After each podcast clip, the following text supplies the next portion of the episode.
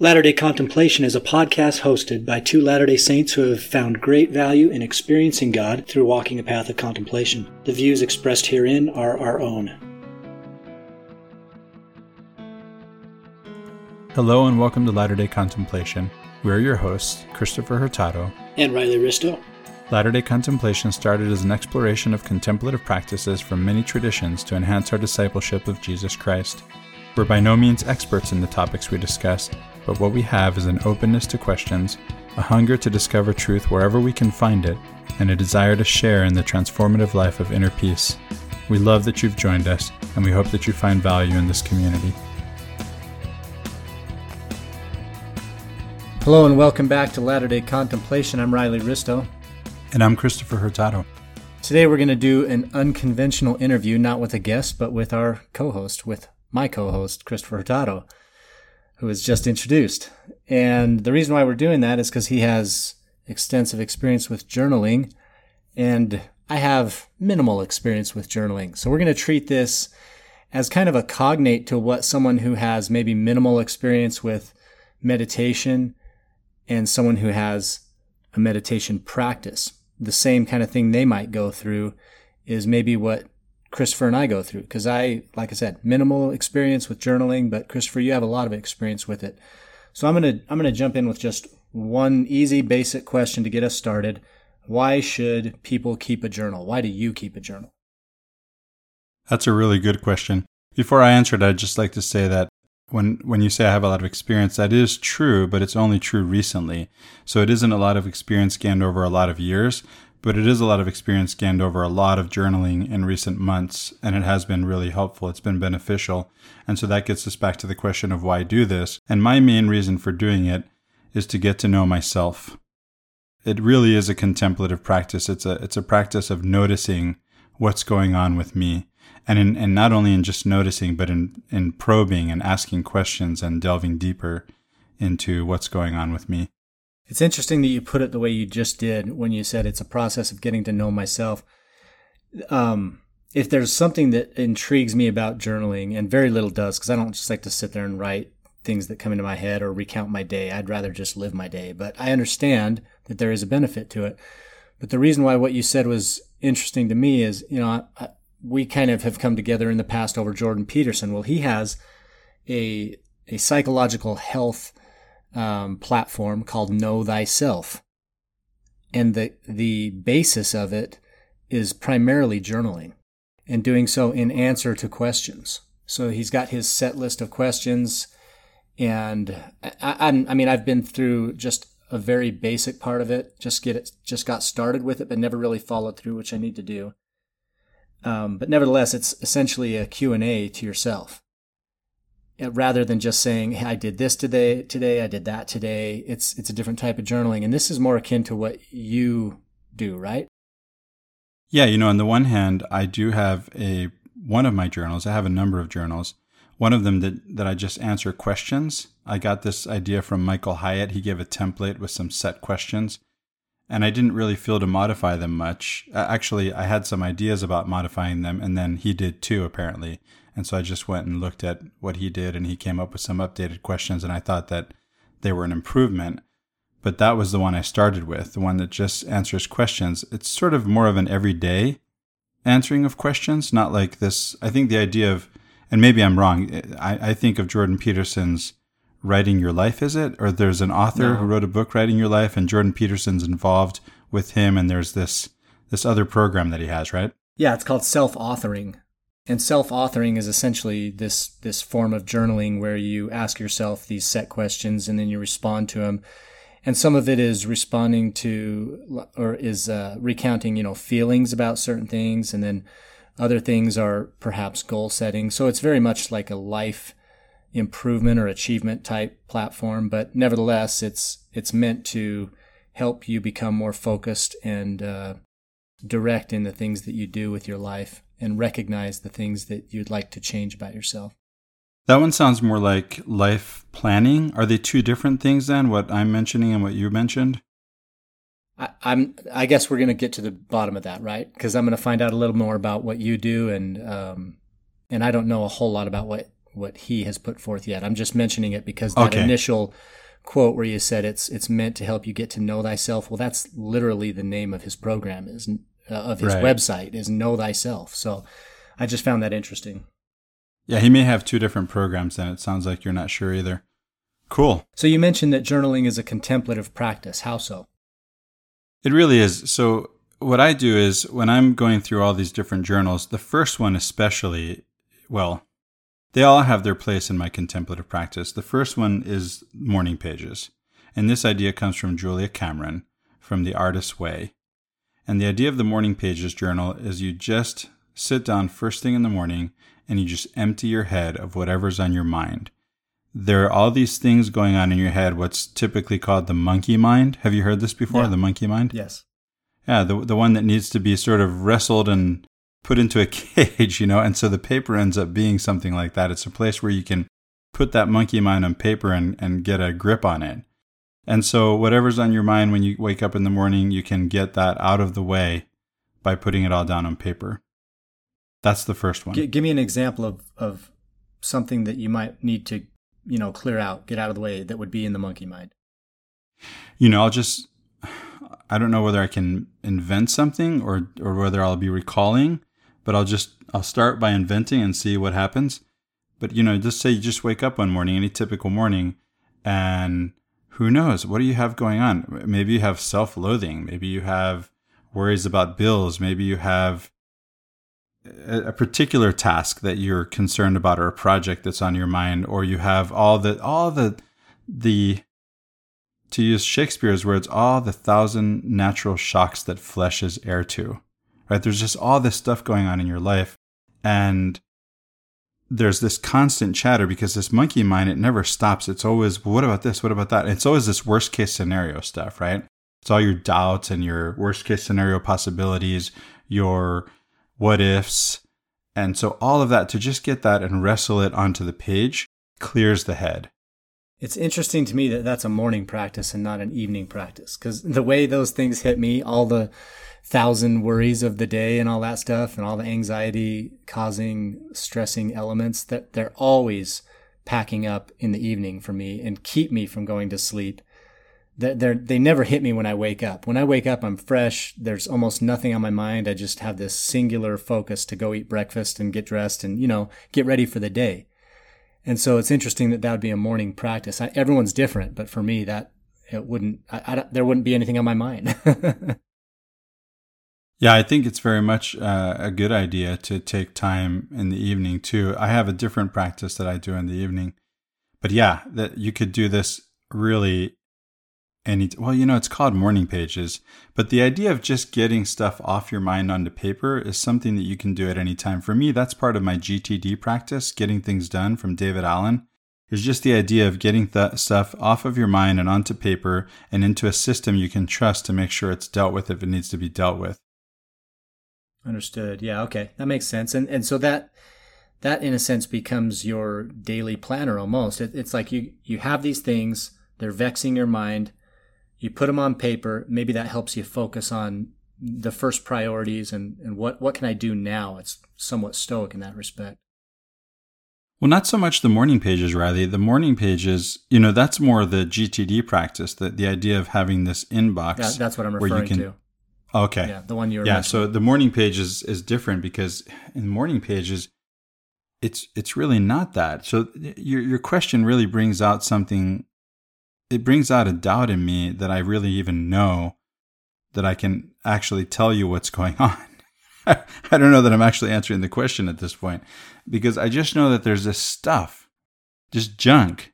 Like, and, and when I say junk, I have a garbage journal too. When I need to take out the garbage, I have this journal that I go to where I can just write all the garbage that's in my head. Usually it's about someone else, or at least it purportedly it's about someone else. Usually it's about me struggling with myself in relationship with someone else. But the way it feels at the time is it's someone else, right? That's the struggle. And so you come to your garbage journal and you write all these things that you wouldn't want to say to somebody. And then you just burn it or delete it, depending on how you're doing, or you keep it, but you make sure it's password protected and no one's ever going to read it. So let me ask you this. You've mentioned now you've got the morning pages, you've got your evening journal, You've got a food journal that you mentioned to me pre-show. Um, you've you've got others, right? How does yeah? So well, let me just ask this question. So, I mean, you work for yourself. Your time is structured differently. I know you do a lot of stuff late night when the kids are down, and that's kind of your time. For someone who has a pretty hectic, busy life, um, how what would be the highest priority if they were just getting started in journaling? Where would you counsel them to begin? Well, it's a tough question. Let me come at it. Um, let me sort of circle around and come back to it a little. So first, I'll, I'll list out the journals that I'm using and sort of how I'm using them. And one thing I'll say up front is you don't have to spend a lot of time on this, right? The number of journals doesn't mean that there's this that there's a large amount of time spent necessarily. I know I have spent time. There there was a time recently when I was figuring out what I'm doing or what I wanted to do, and I spent several hours journaling every day. That's that's no longer part of my reality. I can't do that anymore. And that had its purpose. But I would still keep the same number of journals because they have different purposes. So let me just kind of go through those. So I have my my journal that I that was the first one I started with, which is this template I got from Michael Hyatt. And what I really liked about it, especially when I started out, I was doing this early in the morning. I was teaching at the university. Uh, my wife would take me to the bus stop. I'd get on the bus. I wasn't even really necessarily awake yet. I had my shower. I got dressed and everything, maybe even ate something, but I wasn't really fully awake yet. And so I could open up my iPad or my iPhone, and I used Day One to journal. There's always there's always writing on paper too, and we can talk more about that. I've done both, and you know there's something to writing on paper, but I've chosen to use Day One, and I love the app. And so then I have this template and it just asks me what happened yesterday, questions like that, right? What happened yesterday? What's the one thing that you learned that you don't want to forget? What are what are you grateful for? What are you feeling right now? Uh, you know, how do you feel right now? What could make today better? What what is the one thing that I have to get done today? This is obviously, with that last question, it's obviously an early morning practice, right? Later on, I added the morning pages before that because the morning pages I told you is just about just wrestling with that monkey mind and getting that down on paper and out of your head. So morning pages, then that journal. The garbage journal is only as needed. And then I have this other journal where I read a lot. And so I wanted to write about what I'm reading every day. So whatever I read, and this one I was usually writing late at night because as you said, I tend to uh, read late at night after everyone's gone to bed. Even if I've read during the day, I'm still reading at night. So it's, it would be the last thing I do is to write down thoughts about what I've read that day. Of course, you could always write in the morning about what you read the day before. As a matter of fact, the the Michael Hyatt template does ask, what did you read yesterday or something like that, right? So I would just, I would write about what I read the day before, but here I wanted to go in further detail as I was preparing to write about what I read. And so this was a warm up. It's part of processing what you read. You could do this about what you heard on a podcast. You could do this about what you learned in class. It's just this idea of rehearsing to yourself what you've learned. And then I have this feelings journal. I had some psychotherapy. Last year, I was introduced to this idea of writing down my feelings and the idea that feelings are one word. So anything beyond one word is not feelings. This was something I wrestled with a little bit in the beginning. I found it really is true. You can add adjectives, but the feelings are one word. And so I just keep a journal, which is any time of day. I mean, any time at all, just write down how am I feeling right now in one word. And then the point of that one, which is different from other of my journal writing, was to go back to it. I don't usually go back to the other stuff, maybe the reading stuff for material to write, but the rest of it, not really. And so this one was to go back to it once a week and to, to notice patterns. And then I'd talk about those patterns with my therapist, but just noticing those patterns, even if you're not in psychotherapy, even if you don't have a therapist to talk to, is helpful just to find, you know, to find, here's how I'm feeling. These are the patterns that I'm seeing. That was really helpful. And then my newest one is my food journal, which is the idea is just to write down what I've had to eat. I started, I started a Whole thirty yesterday. And so I wanted to write down every day of the thirty days. And I probably keep this going beyond that, but at least for the thirty days, what have I had to eat each meal and how did I feel before and after eating and in between meals? And so that's what that one's all about. So you've you've named four or five there at least. For the beginner, where would you counsel them to begin? I have two answers. You know, the first one would be morning pages. I think it's a great way to start the day. I think I think that's the one that I'd say to start with, although it's possible to start where I started. I didn't know about morning pages. I started with this template journal, which again, for me, when it was hard to, I'm new at this, I don't know how to journal, right? If if you're coming from that place, then the template is super helpful because you just open it up and you answer the questions. You're literally just answering questions. I didn't even have to be awake. I was on the bus at five thirty in the morning doing this, or six thirty or whatever it was. So I think I think that's a good place to start. Yeah, for someone like me, I, I think I would probably prefer something at the end of the day that recaps at least some of what took place. I mean, like I said, I don't have much going on in the brain in the morning. It's I'm pretty, I'm like a robot. You know, I just do my things and then I go to work. Uh, or every once in a while, I'm fortunate and I head out on the lake at six a.m. and do a sunrise like this morning, which was awesome.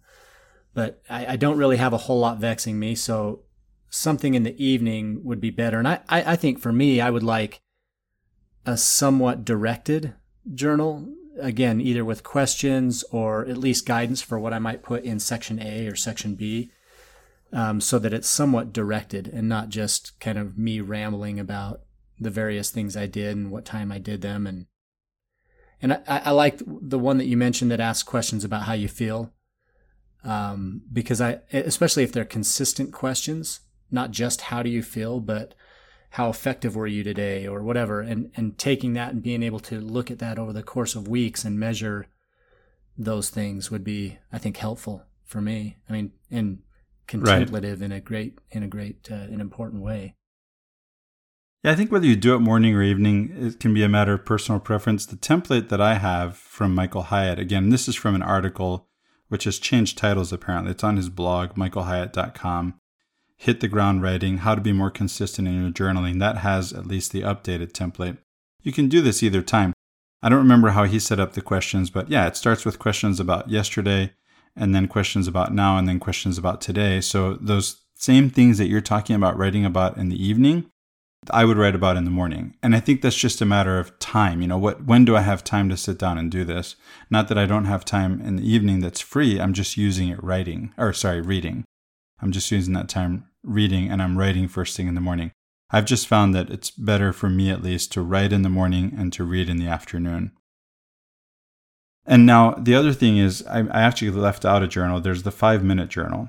Now my template journal, it does include this question of things that I'm grateful for, or at least ask, it asks me, what am I grateful for today? And that's one question, but there's this five-minute journal where I have this app on my iPhone that every morning and night it asks you the questions. So what are three things you're grateful for today?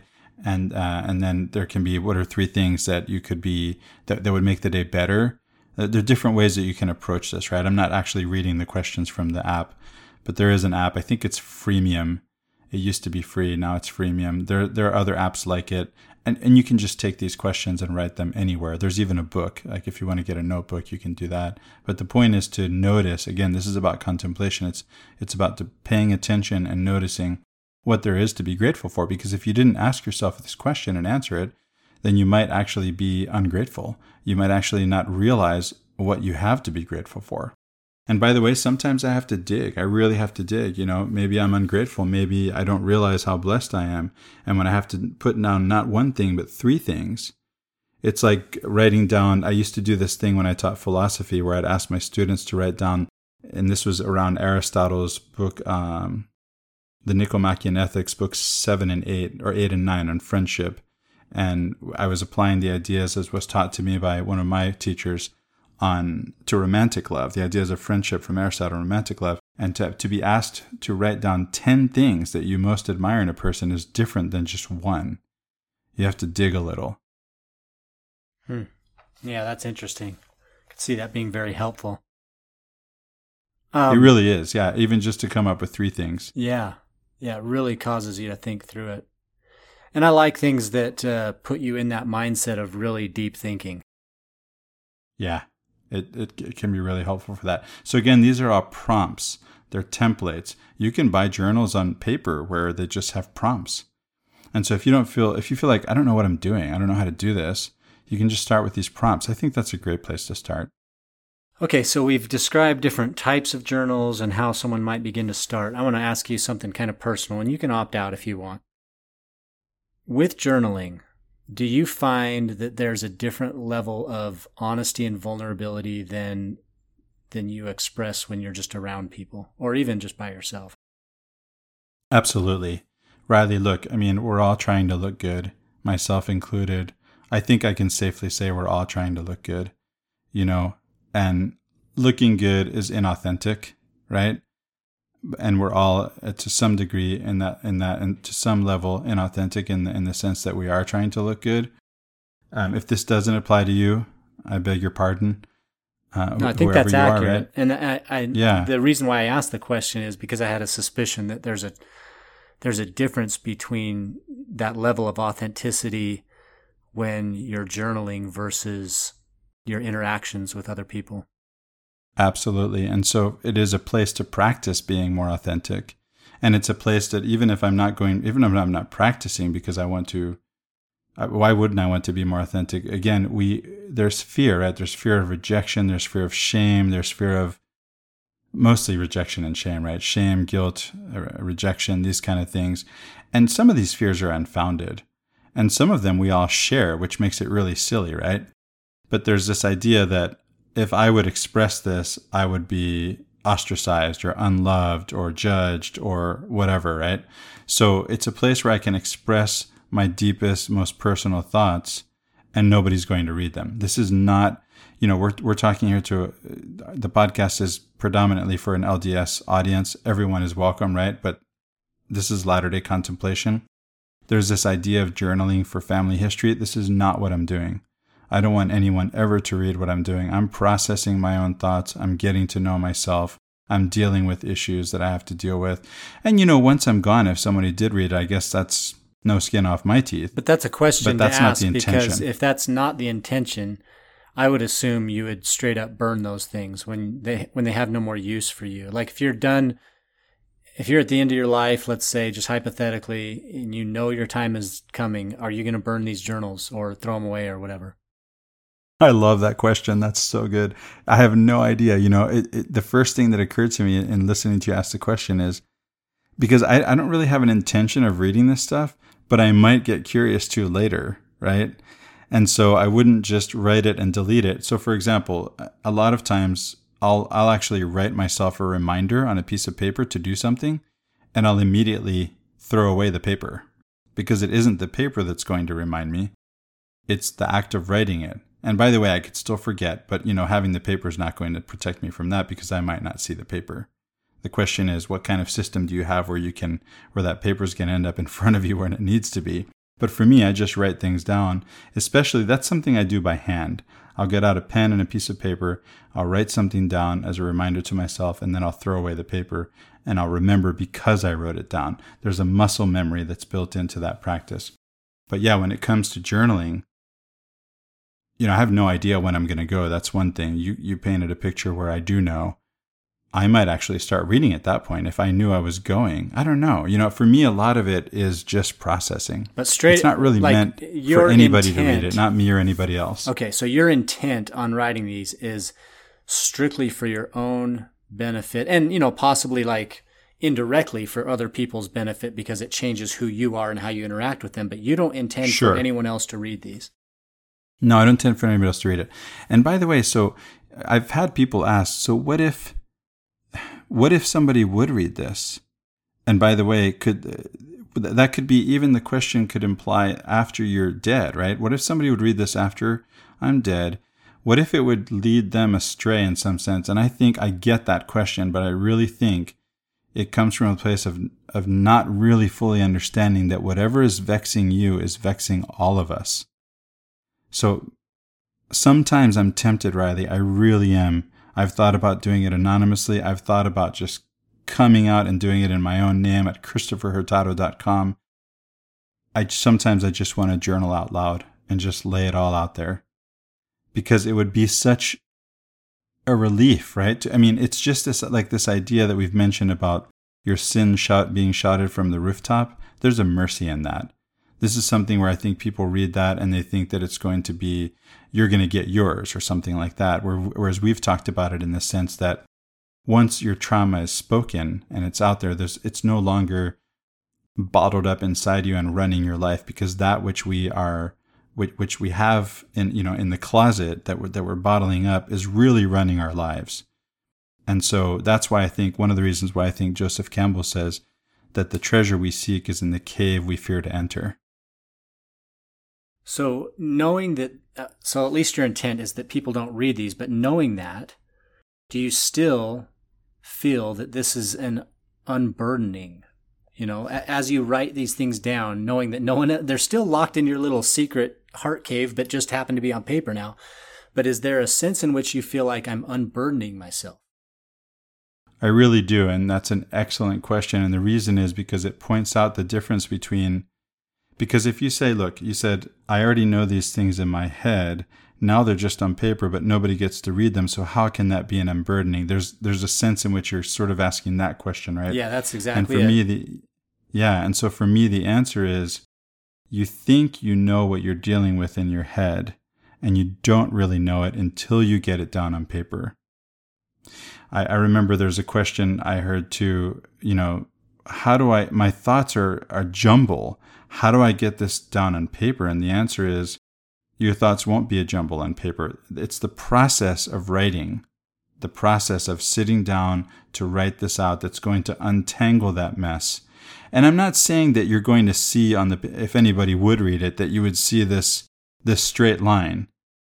But the but you you might see the unraveling, and maybe it would, I don't know if it would get to a straight line. Are we ever are any of us ever going to get to a straight line? I don't know.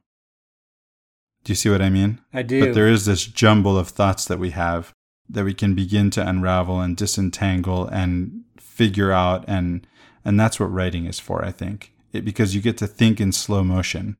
I get the sense that when you write it down, you're, you've gone beyond rationalization at that point. You you you said you used the phrase coming out earlier. Like by yeah. putting it down, you're admitting it. It's, it's almost like a, an admission or a repentance. Um, That's right. You're essentially saying, this is me. I'm going to write it down and just say it out loud.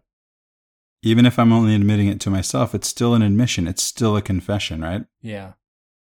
Absolutely. Well, and there's, I mean, you called it a confession, and I love that because, you know, having having grown up in the Catholic tradition a little bit and knowing what confession entails and that it's meant to be a private process and, and anonymous.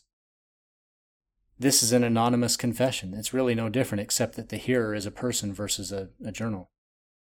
That's right. So you you asked the question earlier, or you were asked the question earlier by a listener, do you read it, when, and why not? Why or why not? Um, what would prompt you to read your thoughts that you've put down? The reason I ask that is it's almost like someone who goes on social media and writes some, you know, pithy, clever, maybe even a political thing, and, and they reread it like eight times, you know, like they're really invested in their own thoughts. And if there's a conceit to that, or I'm not sure how to describe it, but do you plan on reading these, and why would you, or why would you not reread those? Yeah, it's a good question too. So I have no intention of reading this, of, of reading what I wrote. I don't have that intention when I read it. I don't have, or sorry, when I write it, I don't have that intention now when you're asking me. I don't, I never had the idea that I was writing to read it later at any time when I was writing. So it really is a processing. Now, do I ever read it anyway, or, or could I see a possibility that that could happen? So because I'm using Day One, I do get these notifications, which I could probably turn off if they were bothering me, but they'll say, hey, you have this entry from this day, however many years ago, same day as today, or something like that, right? And so because of those notifications, I never thought, I'm going to go back and read. But this notification pops up and invites you to read. This is a lot like on Facebook when you have these Facebook memories, right? Mm-hmm. You have this, however many years ago today you posted this. And so I do get curious because the software is showing it to me. I'll look at it. But for the most part, I don't find it very interesting. I don't find it very interesting. And I find it hard to believe that anybody else could. Now, it could be that it might be intensely interesting for my children after I'm gone if they had any way to get to it. I, I hope they don't. And and maybe that's selfish, and maybe I need to rethink that. Maybe between now and the time I die, I will. But right now, I'm just trying to deal with life. And again, you can see how that might be useful for your children or for someone else. And I've even, again, thought about writing it out out loud in public, maybe even publishing a book or something, a blog, I don't know, both. But for the most part, where I am right now is I'm writing for myself, and I'm not going to share it with anybody. And by the way, my wife told me to do this, okay? My wife told me, journal, write for yourself, because she knew I wanted to write, meaning not just journal, but to write. And so she said, start by writing for yourself, for no one to read. And you can do that with things other than your personal feelings. And I've done that a lot, and I've done that a lot through my reading journal, right? But this is, but we're mostly talking about the contemplative practice, even though I would include the reading journal as a contemplative practice because you're noticing what you learned and what you didn't learn. Again, you may think you understood what you read, but when you have to articulate it, that's when you really find out. That's when you'll really notice if you really got it. But she told me, write for yourself. It's for no one else to read. And she knew that it would be a benefit to me because she's someone who's who's done this a lot longer than I have, journaling. Well, we should have brought her on for an interview. It's not a bad idea. Next time. Next time. So let me ask you a question kind of along those same lines. We've used the term unburdening, or let's let's call it an unpacking of, of various times or feelings or whatever. Is there is that really the gist of it, or is there also something that's inherently creative about it? Like when you, let me ask it this way. Have you ever had journal entries where you thought, I, I want this to sound like prose? Okay, yeah, that's a really good question. Let me back up first because I, I think I left one earlier question unanswered. At least I didn't completely answer it. I did say myself that I would say, you know, I would answer the question whether I could think of a time that I might change my mind and read what I wrote. I can imagine, and this is based on what I've seen others go through in my own family. I can imagine some time where something, some inflection point might happen in my life, whether someone passes, whether, God forbid, I would get divorced. You know, these kind of inflection points in life, I can see going back at that. And I don't have any intention or plan to, but I can understand why I might. Does that make sense? Mm-hmm. And so for that yeah. reason, that that might not be the only reason, but that's at least one reason why you would keep these journals around rather than writing and then ditching them. Exactly. That that answers that part of the question too, because you did ask that. So going back to your other question about creativity in in my writing and my journal, and am I, you know, have I ever thought about making this sound good or whatever? The the truth is, Riley, personally, I often think about how what I write sounds. So again, I, I am a writer, and I am doing this as part of my writing practice too. And so this is a place to practice writing. You know, when I think about my wife and why she asked me to do this, she she grew up writing in journals, lots of them, and became an author. You know, she became a children's book author out of this. And so there is a sense in which I am intentionally warming up as a writer by doing this journaling. That's another part of my practice. And so there's that on the one hand. On the other hand, you know, I actually have this, I, I, this isn't diagnosed and I'm not a psychotherapist, but I have this O C D-like tendency. I'll just say O C D-like, how's that? I have this O C D-like tendency to care, if not to say not to say worry, but to care about how long sentences are, or you're a you grammar know, how, Nazi. Let's just say it. Well, there's that's that's another issue altogether. That's another issue altogether. But I also have this aesthetic. There's a part of my own experience of myself moving through the world, which is aesthetic. You and I have talked about this a lot, right? We we're both interested in art and art history. So there's a part of me that can't help but at least notice if I use rhetorical features in my writing. And, you know, they come from my reading too, right? So if there's assonance, maybe I didn't intend it, but I'm at least going to notice it. And sometimes I may I may even intend it. And so that can, but that can be still part of a contemplative practice of, again, noticing who I am and noticing how I feel or how I see or how I experience the world. And so that aesthetic experience of the world is very much part of my being. and that's expressed in my writing, even if nobody's going to read it. Well, there's something very satisfying for me personally in a well-crafted sentence. I get you. Something I that conveys meaning in as few words as possible, but really gets to the heart of it, or even brings out some some creative or uh, very unique aspect of whatever it is you're questioning. Those sorts of questions, I love those. I love reading them. I love writing them. I look for them. And, you know, I teach gospel doctrine at uh, my local ward. And one of the things I spend just as much time on as I do my study of scriptures and whatnot is coming up with well-crafted questions that cause other people to think. And I think I do a decent job at that. But if there's, I, I might not be great about other parts of the presentation when I'm teaching a lesson or, you know, uh, leading a discussion, so to speak. But I really take pride in my questions. Well, you've done a good job here on the podcast, Riley. I appreciate it. So, back to journaling. It's really, Riley, it's really the questions that count, you know? I don't know what else it is. I mean, I, I, I do have a sense of what is your job as the gospel doctrine instructor, but I think that you're you're focused on the most important part, which is to, to ask the questions that make people think. You know, I'm a trained philosopher, and it's it's all about questions. And the better the questions, the better the exploration, right? The better the contemplation. Yeah, and I always have to be careful not to ask questions that lead people into my own opinion about things, which is tough. It's tough because, I mean, there's something gratifying there for my own pride when someone arrives at the same conclusion I do. But if they only get there as a result of my question, that's just a form of manipulation.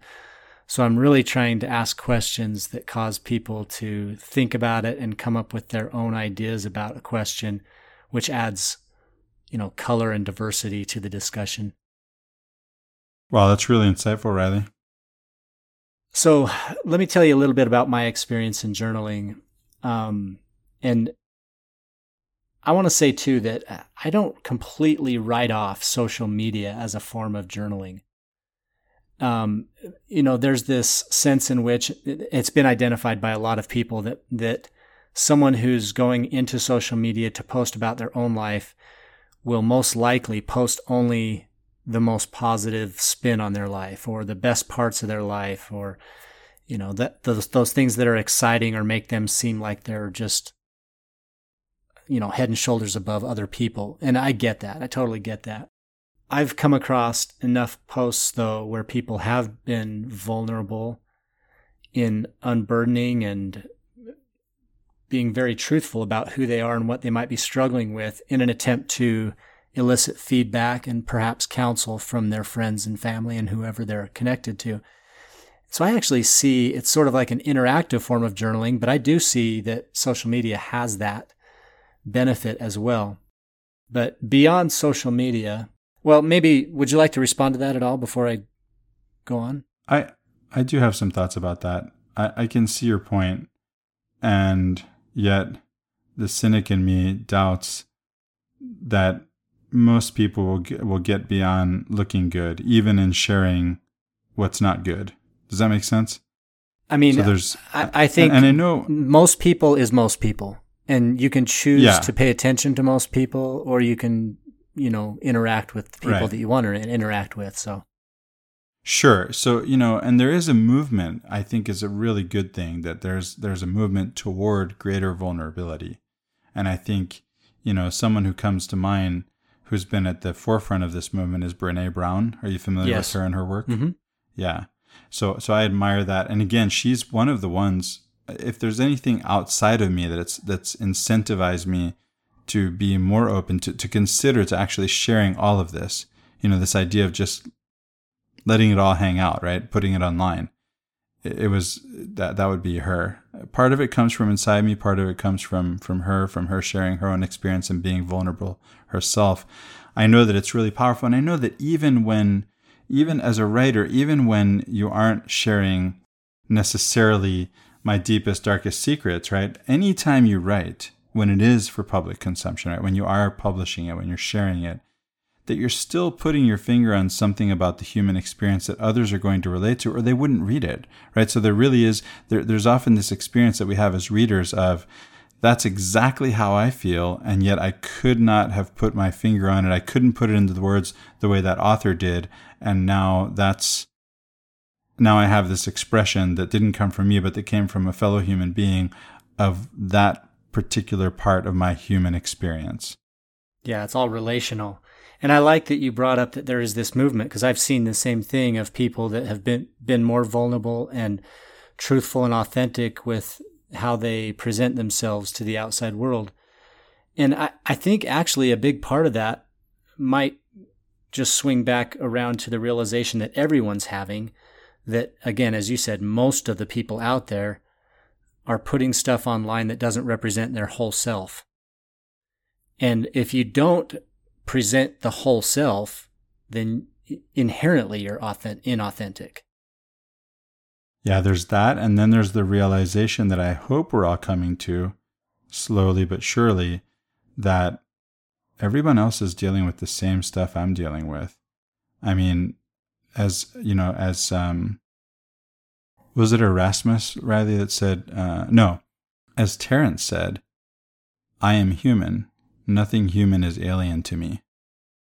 All parts of the human experience are relatable for me because I'm human. And so we all share in this experience of being human. And I just can't, I just can't imagine how cool it would be. It, it doesn't, it doesn't make me want to go first, but how cool would it be if we all would just share openly, completely openly? And I can see that, you know, people's feelings might get hurt. I don't know. It's, do you want to say something about that? Oh, I'm not sure. I, I, I'm not, I'm not convinced that there's as great a benefit to complete transparency as there is to some some level of discretion and holding back. I, I, I well, think okay. I think the latter is probably better. Maybe that helps us get back on topic. Maybe that's one of the functions and benefits of journaling. Right? There, there is a place where you can express yourself. Because we're talking about expressing ourselves.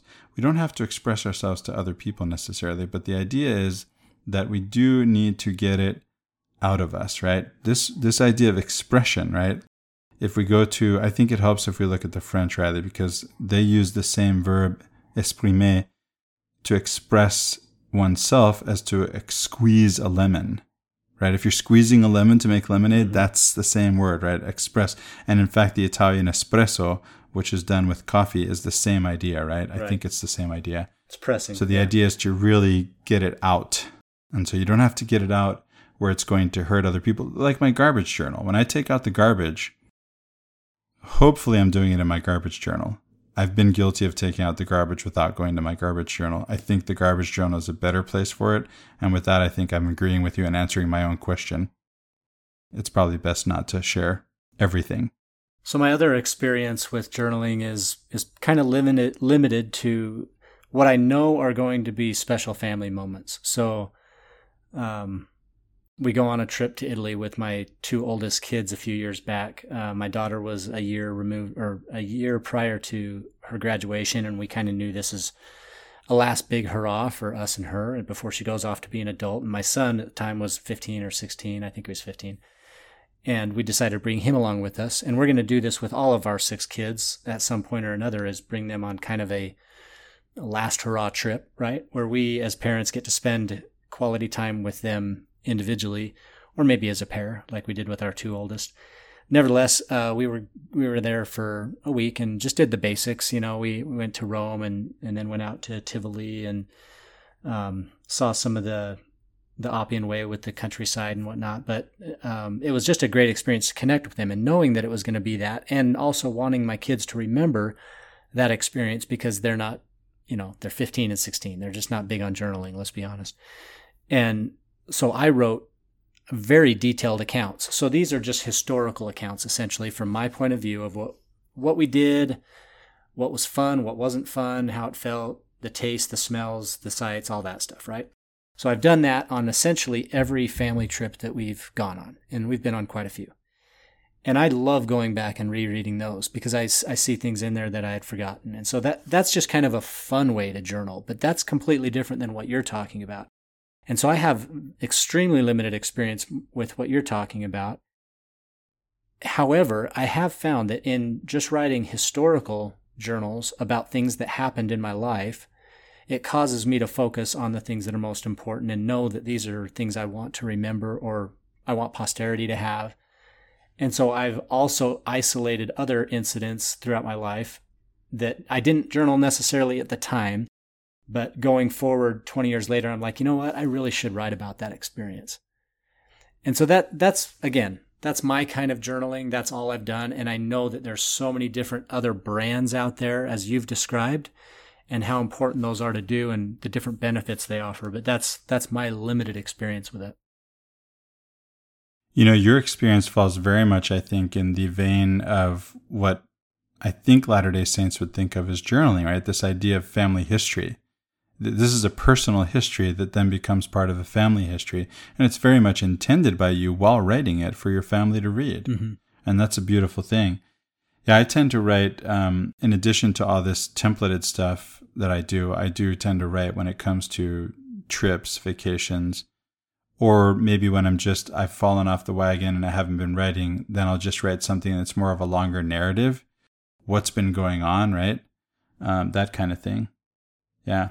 You know, something else that, that we should probably mention here that hasn't come up is this idea, again, because if we're, t- if we're talking about contemplation, you look at, if you think about the different journals that I'm keeping, it seems like a lot, right? But again, you don't. You can spend as much or as little time on each one as you want. I mean, what is this? The food journal, that's three times a day you're going to write something down. The feelings journal, whenever you feel like writing down how you feel or when you notice how you feel.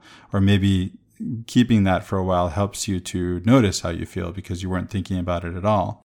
The daily template one, it has a little bit more. It does have a little bit of that aspect of what's going on in my life, but it also asks those questions about what I need to get done and what, um, how I'm feeling and what I'm grateful for. The gratitude journal is obviously about experiencing gratitude. It's not necessarily about having a record of what you're grateful for. It's really about experiencing gratitude. And because being grateful makes one happier, it just does. Noticing what there is to be thankful for, it helps us to focus on the positive. But there's something else that we could talk about, which is when I think, for example, about people like like Tim Ferriss, who I also, he's the one I learned about uh, Morning Pages from. It's from Julia Cameron, but I learned it through Tim Ferriss. When I think about people like Thomas Jefferson that are maybe even hypergraphic, you know, Thomas Jefferson is someone who wrote down every day what the weather was like. He wrote down his observations about the plants that he was grafting and, and the garden that he was creating and whatever was going on, his expenses. When I travel, especially when I travel long-term, I, I tend to do some long-term traveling where I'll, I'll go live. I've gone and lived in the Middle East for a couple of times in Jordan and Syria for a, a few months. And I'll keep a daily, it's again, it's part of that travel log idea. What what I've done on this trip and keep a, a detailed, uh, detailed uh, record of all my expenses. And those expensive, it's not so much for the, for the, the ledger or financial aspect of it. It's just part of showing What what were the experiences, right, that I went through. Although when it comes to sharing, you know, if you're going to share a travel log, it really helps to know. People want to know, like, what is it? What's it going to cost me to do this? What, you know, if I do this or that, what's that cost? This is part of it too. So I, I do have that in mind too, as I've as I've shared my own travel experiences with others. It's nice to, and as a matter of fact, I lost one, and I can't tell you how grievous it's been to me to have lost that particular journal from my trip and uh, from my experience living in Syria in the summer of two thousand ten, I believe it was. So there's that too, right? There's just paying attention to things and writing them down, all kinds of things, keeping a record of, it can be beneficial to your health, meaning not, we've been talking about the, the, the mental health benefits, but just having a record of your own health can be really helpful when it comes when something goes wrong and you go to the doctor and they say, well, how long has this been going on? Or what what other symptoms have you had? Or you yourself notice and you think, wait a minute, I'm noticing that I have this and I already had that and I wrote down this, and you can start to see a picture that you might not remember if you didn't keep a written record. So, Chris, I'm going to go through a couple questions submitted by a listener. And these are ones that I thought, out of the many that we received, I I, I thought they were the most interesting. So I'm going to ask this. How do I trust my own thoughts, memory, and writing when journaling? Or does it matter? Does that even matter? Yeah, I'm not sure how to how to answer that, because I'm not sure what what it's asking.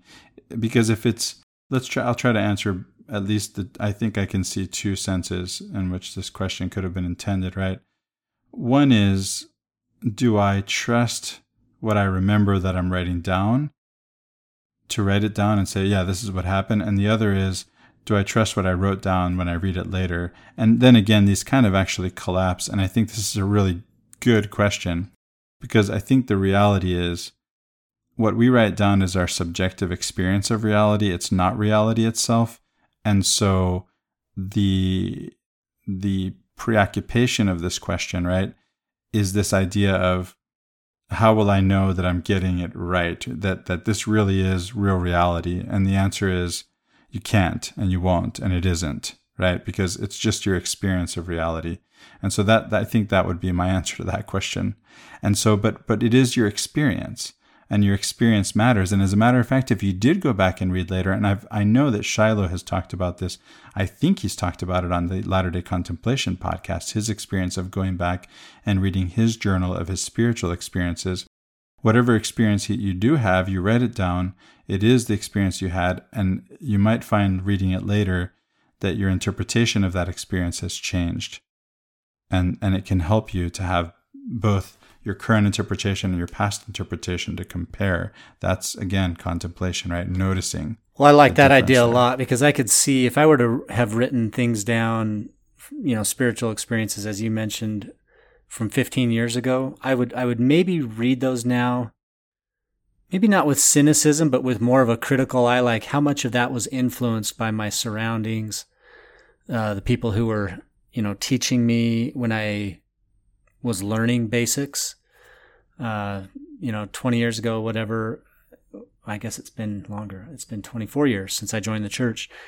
You know, towards the beginning, a lot of what I was learning was coming from FARMS books. I was devouring those things. So Hugh Nibley was my guy, and I spent a lot of time reading him. So I, I wonder, like, if I were to read what I might have written down at that time, how much of it might have been influenced by my surroundings. And in a sense, it doesn't matter. But in another sense, it you look at it and you say, "Wow, here's a here's a uh, here's a measuring stick for how much I've changed," and you can evaluate in what ways you've changed for the positive or the, or the negative. Yeah, and again, I can imagine someone reading about their past experience and it bolstering their testimony. I can imagine it going the other way. I can imagine someone going through a divorce or a um, or a death. Uh, of a loved one, and just revisiting, right, the experience of those of the of that marriage, the experience of that person, that loved one, the experience of one's own thoughts and feelings, and and to be able to realize too, as you as you've pointed out, that we all have an intellectual development, just like we have a faith development. Those things are going to show up, and it could be useful to go back and read. And I just I haven't gotten that far. If I If I will do that, I don't see, I, I can see the possibility of it. I can see the potential usefulness of it. But when I'm writing, that's not what I'm thinking about. I'm thinking about what I'm dealing with right now and processing on paper. Yeah, I've got a funky kind of thought about this. So yeah, there's this whole thing about at the judgment, the literal, you know, last judgment, that the book of life will be opened up to you, and they'll read from your life, and, you know, you'll see end to end, or beginning to end, what your life was all about, all the things you did. And, you know, there's this uh, sort of concocted notion that we're we're going to be all, you know, humbled or humiliated or gladdened or whatever by that experience. I wonder if journaling almost doesn't accomplish the same thing, except that it's somewhat subjective, because we got all these filters and lenses, and then there's this book of life that is an objective truth that we can compare to that. I just think, you know, even to think through that is just kind of a contemplative exercise that's interesting to me.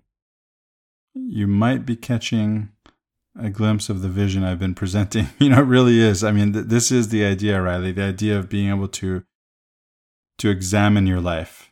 You know, I, I think of Socrates' words, the examined life is the unexamined life, excuse me, is not worth living. This is a life that's examined. It's a life that's intentional. It's a life that's on purpose, one that is done with this kind of introspection, right? And by the way, you know, when I say that, I've gone through periods, I, I, I, I go through periods of experiments in intentional living. So I may not necessarily always journal in the same way and with the same intensity and spend the same amount of time. I mentioned having spent several hours a day on it at, at one point earlier this year, and or was it last year? I don't know, but then not doing it in the same way now. And, you know, I've gone through reading this many books or reading that many books or doing it this way or doing it that way, writing in this way and that. They're experiments in intentional living. And I think, if anything, you know, I'd like to encourage anyone uh, listening to to try this out, right? To try it out as an experiment in intentional living. Just give it a try. Well, I think we spoke about journaling just very briefly when we were going through our episode of the the different ways that people could participate in contemplation. I think that episode was called What is Contemplation? And back then, I think I, I made kind of a off-the-cuff um, remark that, hey, I, I'm going to start doing this. This is a good idea. But I didn't do it. So wait, are you human? Yeah, I know, I know. What's going on here? Well, we've now dedicated a whole episode to this, and it would be super lame if I didn't even give it a try. So I'm, I'm gonna give I'm gonna give it a try, but I, I'm gonna find before I do that, I want to find a platform that I think works best for me and what I hope to accomplish or get out of it, or you know, I want it to be beneficial in many ways, and so I, I'm gonna I'm gonna do some investigation. That That's the promise I make. Let's, Not that I'm actually going to write anything, but I'm going to investigate. There you go. Sure. Let's, you know, that makes me think of something that we haven't gotten into. I mentioned the idea of writing on paper versus writing on the computer. And some people have this question, right? What is better? What should I do? Let me just say this. First of all, there is a huge benefit to writing on paper. And it's slower than typing. And this is a feature, not a bug. And I would love to do it, and there is no way I'm ever going to write anything down on paper because I don't want anybody to read it. I just don't, what would I do with it? I, I don't have a safe. Maybe if I had a safe, I don't know. I just would rather, my. And, and then, you know, it's funny because this is all in the cloud, right? It's it's synced between my devices. It is on my device that's password protected. I could also add password protection to the app itself. I don't think I did because the app, the, the devices themselves are password protected.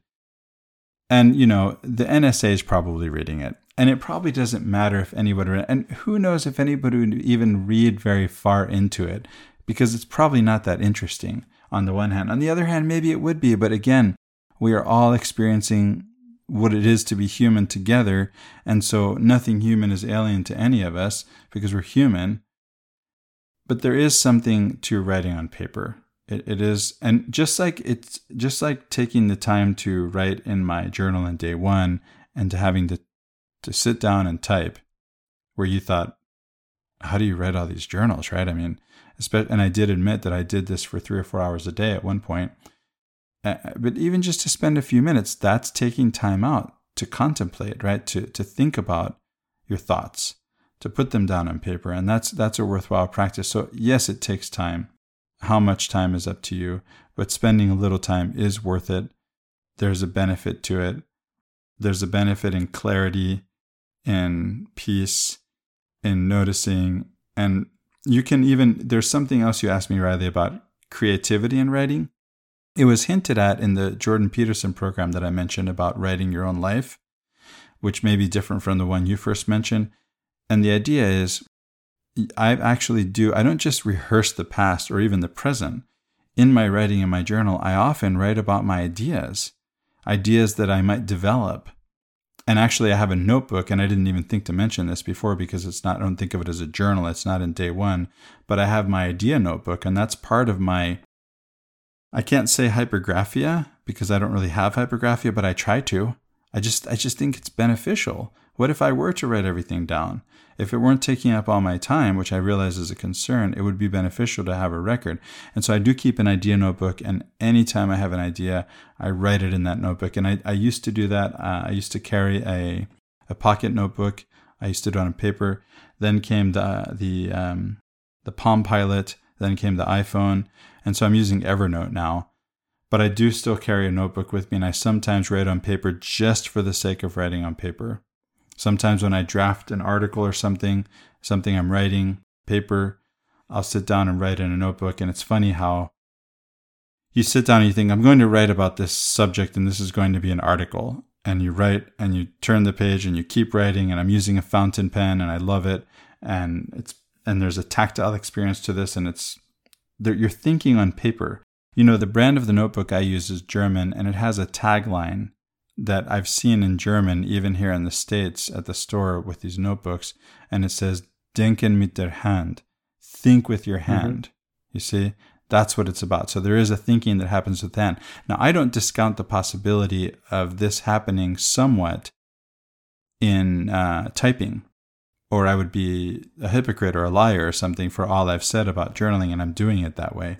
But I think that as much as that takes time and you have to stop and notice and write, doing it on paper is even slower. And again, this is not a bug, it's a feature. And there's something to that. Well, not yeah, to I mean, make I've sat down, not to make light of that just, at all, but you could slow down a lot of things.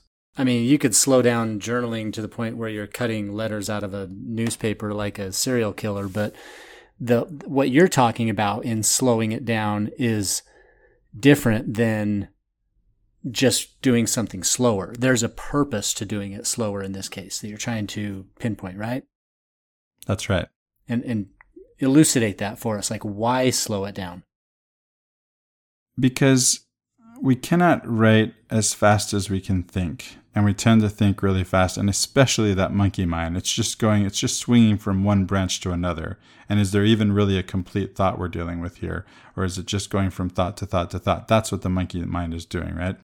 So to actually take time to think about what you're thinking about, to actually write it down, even typing, is going to be beneficial. And to actually do it by hand is going to be even more beneficial, because you have to think through what you're going to say or what you're going to write before you write it down. You can't just write down a stream of consciousness. And so there's an um, there's a there's a noticing that has to happen. There's this contemplative practice. There's a thinking about what you're thinking about. It's back to that question of my thoughts are a jumble in my head. How can I how can I possibly do this? And the answer is, it's the doing that unravels the jumble. Right? This is how it happens. It's the actual, it's taking the time to write and taking the, and taking your time doing it, which again is going to be, you're going to take more time in doing it on paper than you would by typing. But either way, you're taking time to unravel the jumble of thoughts in your head and to lay them out on paper, so to speak, whether that's on paper or on the screen. Well, I see a benefit to that. That's, that's, maybe a more contemplative way to do things, but I also see, I do see a benefit in the stream of consciousness type writing as well. Things might come out that you hadn't even intended, but nevertheless, they're buried somewhere in the sub- subconscious. I mean, I think uh, you read something like William Faulkner or James Joyce, some of those authors that use those stream of consciousness techniques that leave things open for interpretation about what the narrator or author or characters are thinking. That can be interesting as well. I completely agree with you. Let me clarify. So this is, you've just talked about what is Morning Pages. That's exactly what Morning Pages is. It's a stream of consciousness. What I meant to say is that you can't really, you can't really fully capture your stream of consciousness. You can r- use this stream of consciousness writing technique, but that's not really your stream of consciousness. Even, even recording something by audio would be closer to it, but it still wouldn't be it, right? Because there's just so much going on in your head. And that's noticing that. That's something you'll notice as you put it that way. That's something you'll notice as you go through this practice, if you decide to take it on. Well, I think we've identified some great ideas for people and reasons to begin a journaling practice to augment and help them develop their overall contemplative practice. And like I said, my commitment at least is is to identify a platform that I think is going to be most beneficial for me. But I hope our listeners that are considering this might share their feedback on what their commitments are, or what they might what they've benefited from in terms of doing this themselves or or beginning this practice. I, I do see the benefit in it, and I appreciate all the ways in which you've explained what, what it's done for you. Obviously, you have a pretty extensive practice at this moment, and and it's doing a lot for you. So I appreciate your experience there and sharing that with us, Chris. And is there anything else you want to share with the listeners about about uh, journaling overall? No, just just to say I appreciate the opportunity to share. I, it has been a tremendous benefit for me. I'd like to thank my wife for suggesting it, and to suggest to, to the listener that you try it, that you, you might get uh, a lot out of it. I have. Well, with that, we appreciate all of our listeners joining us, and I'm Riley Risto. And I'm Christopher Hurtado. Have a great week, everyone.